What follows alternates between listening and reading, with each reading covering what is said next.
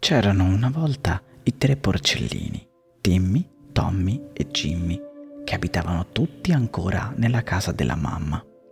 Un giorno la mamma disse loro, Siete ormai grandicelli ragazzi miei, penso sia ora che prendiate ognuno di voi la vostra strada e costruiate ognuno la propria casetta. I tre porcellini, seppur a malincuore, sapevano che era la cosa giusta da fare. Erano diventati finalmente grandi e così si fecero forza e prepararono ognuno il proprio bagaglio. Timmy fece un fagotto con tutti i suoi dolci e il flauto che amava tanto suonare. Tommy riempì di giocattoli una borsa insieme al suo caro violino. Jimmy invece preparò la sua cassetta degli attrezzi con tutto ciò che gli sarebbe servito per costruire una solida casetta. Così si prepararono, salutarono la mamma, che augurò loro buona fortuna e si incamminarono allegri e felici per il sentiero. Fate attenzione al lupo cattivo, si raccomandò tanto la mamma, mentre li salutava con una lacrimuccia agli occhi. I tre porcellini sorrisero, la salutarono ancora e proseguirono nel loro cammino.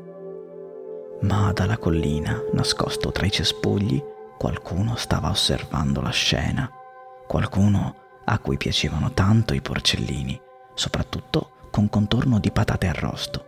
Era il lupo cattivo. Dopo un po' che i tre porcellini camminavano allegramente, Jimmy disse, Io mi fermerò qui per costruire la mia casetta. Qui vicino c'è un ruscello e questi begli alberi mi faranno ombra nei mesi caldi. Va bene, risposero gli altri due. Noi continuiamo a camminare. Jimmy li salutò e cominciò a costruire la sua casetta. Poco dopo anche Tommy decise di fermarsi.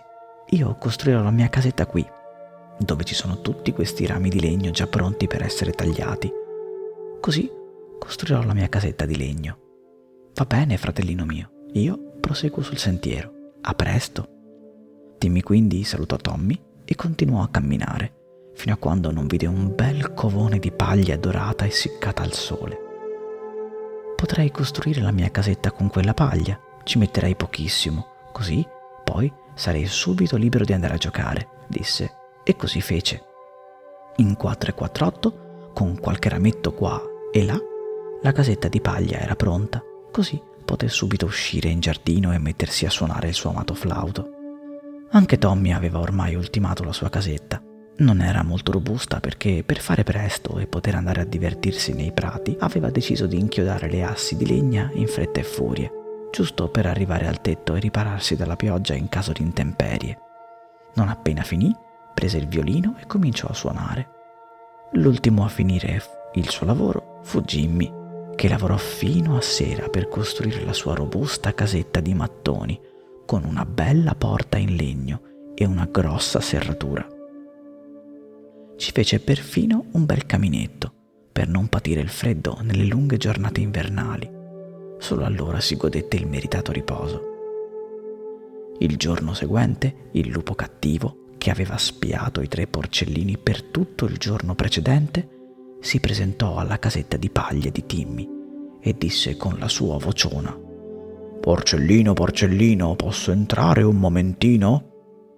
Ma Timmy, che si ricordava bene le parole della mamma, guardò fuori dalla finestra e disse Non sono mica matto, tu sei il lupo cattivo e chiuse anche la finestra, pensando così di essere al sicuro.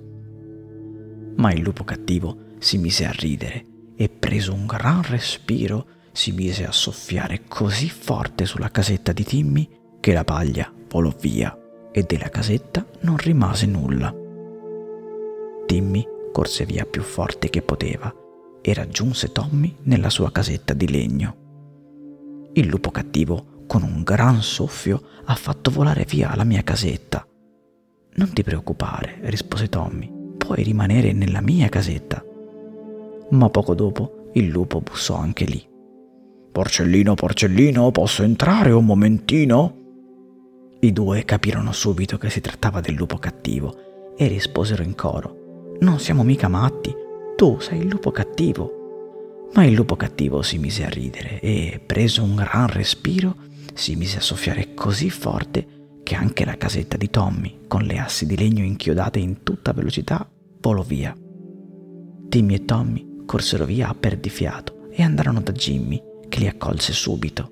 Tranquilli, fratellini miei, questa è una solida casa di mattoni e il lupo non riuscirà a spazzarla via.